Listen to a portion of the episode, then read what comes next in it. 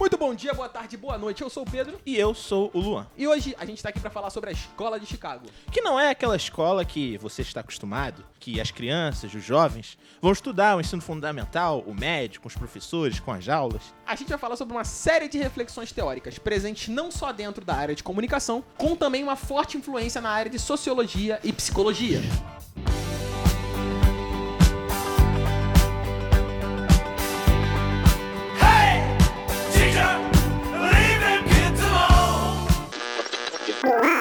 Pedro Guiar apresentam o podcast Teorizando. Todo dia ela faz tudo sempre igual. E eu dizia ainda é cedo, cedo, cedo. Peraí, vamos fumar um cachimbinho da paz. O meu lugar é caminho, jogo, unhação. Eu vou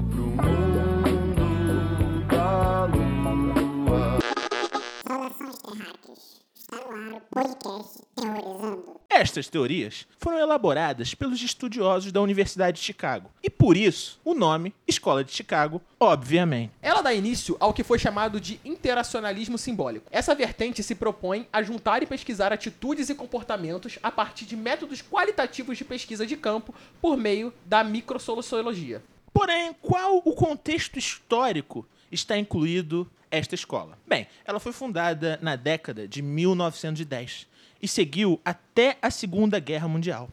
Formou-se nos Estados Unidos uma escola de sociologia que ia de encontro com a sociologia especulativa das escolas da Europa. fundada por iniciativa de sociólogos americanos que integravam o corpo docente da Universidade de Chicago.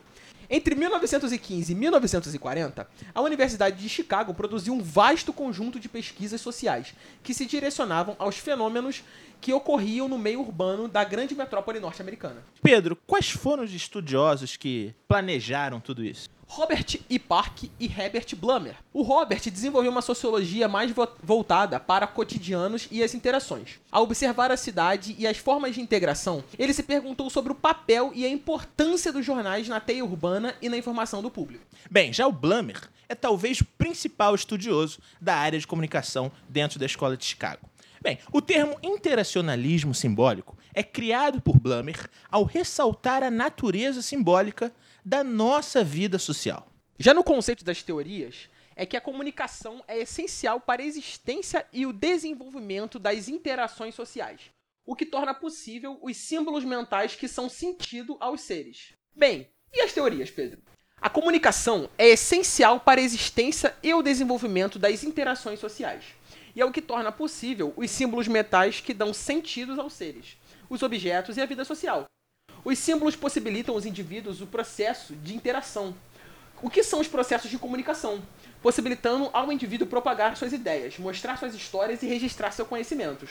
Blumer elabora três premissas básicas do pressuposto interacionalismo simbólico que a gente falou aqui no nosso programa. Número um, o comportamento humano que se fundamenta no significado dos elementos do mundo. Número 2. A fonte dos significados é a fonte da nossa interação social com os outros. E o número 3, por último, a utilização dos significados ocorre através de um processo de interpretação puramente. Para Park, a cidade é pensada como o berço de uma civilização, onde tudo acontece. É uma comunidade orgânica onde todas as interconexões constituem um aspecto fundamental da análise. A cidade é, sobretudo, diversidade e mobilidade. É um mosaico de diferenças sociais, étnicas, culturais e religiosas.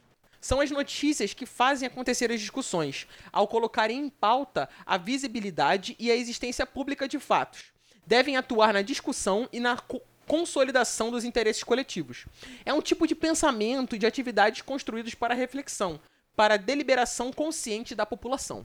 Por último, após a Segunda Guerra Mundial, os pesquisadores viram mudar rapidamente o cenário, com influências de grandes empresas e do Estado. O Departamento de Chicago viu-se cada vez mais voltado para pesquisas de caráter quantitativo, desta forma ficando menos aberto a pesquisas de teor social e antropológico. Assim, foi subtraído do empirismo e pragmatismo o que havia de interessante nas relações simbólicas e as particularidades do indivíduo na sociedade, para que restassem apenas números e dados que interessassem a funcionalidade social, tanto para setores do Estado quanto para setores do mercado.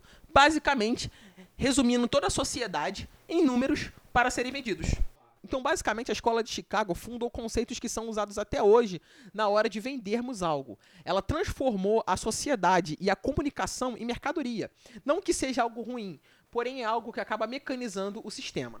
E é assim, com a importância da escola de Chicago dentro do nosso meio, o da comunicação, é que nós encerramos com vocês mais um episódio desse podcast. Não se esqueçam de assistir os episódios anteriores a esse e, claro, os que virão depois.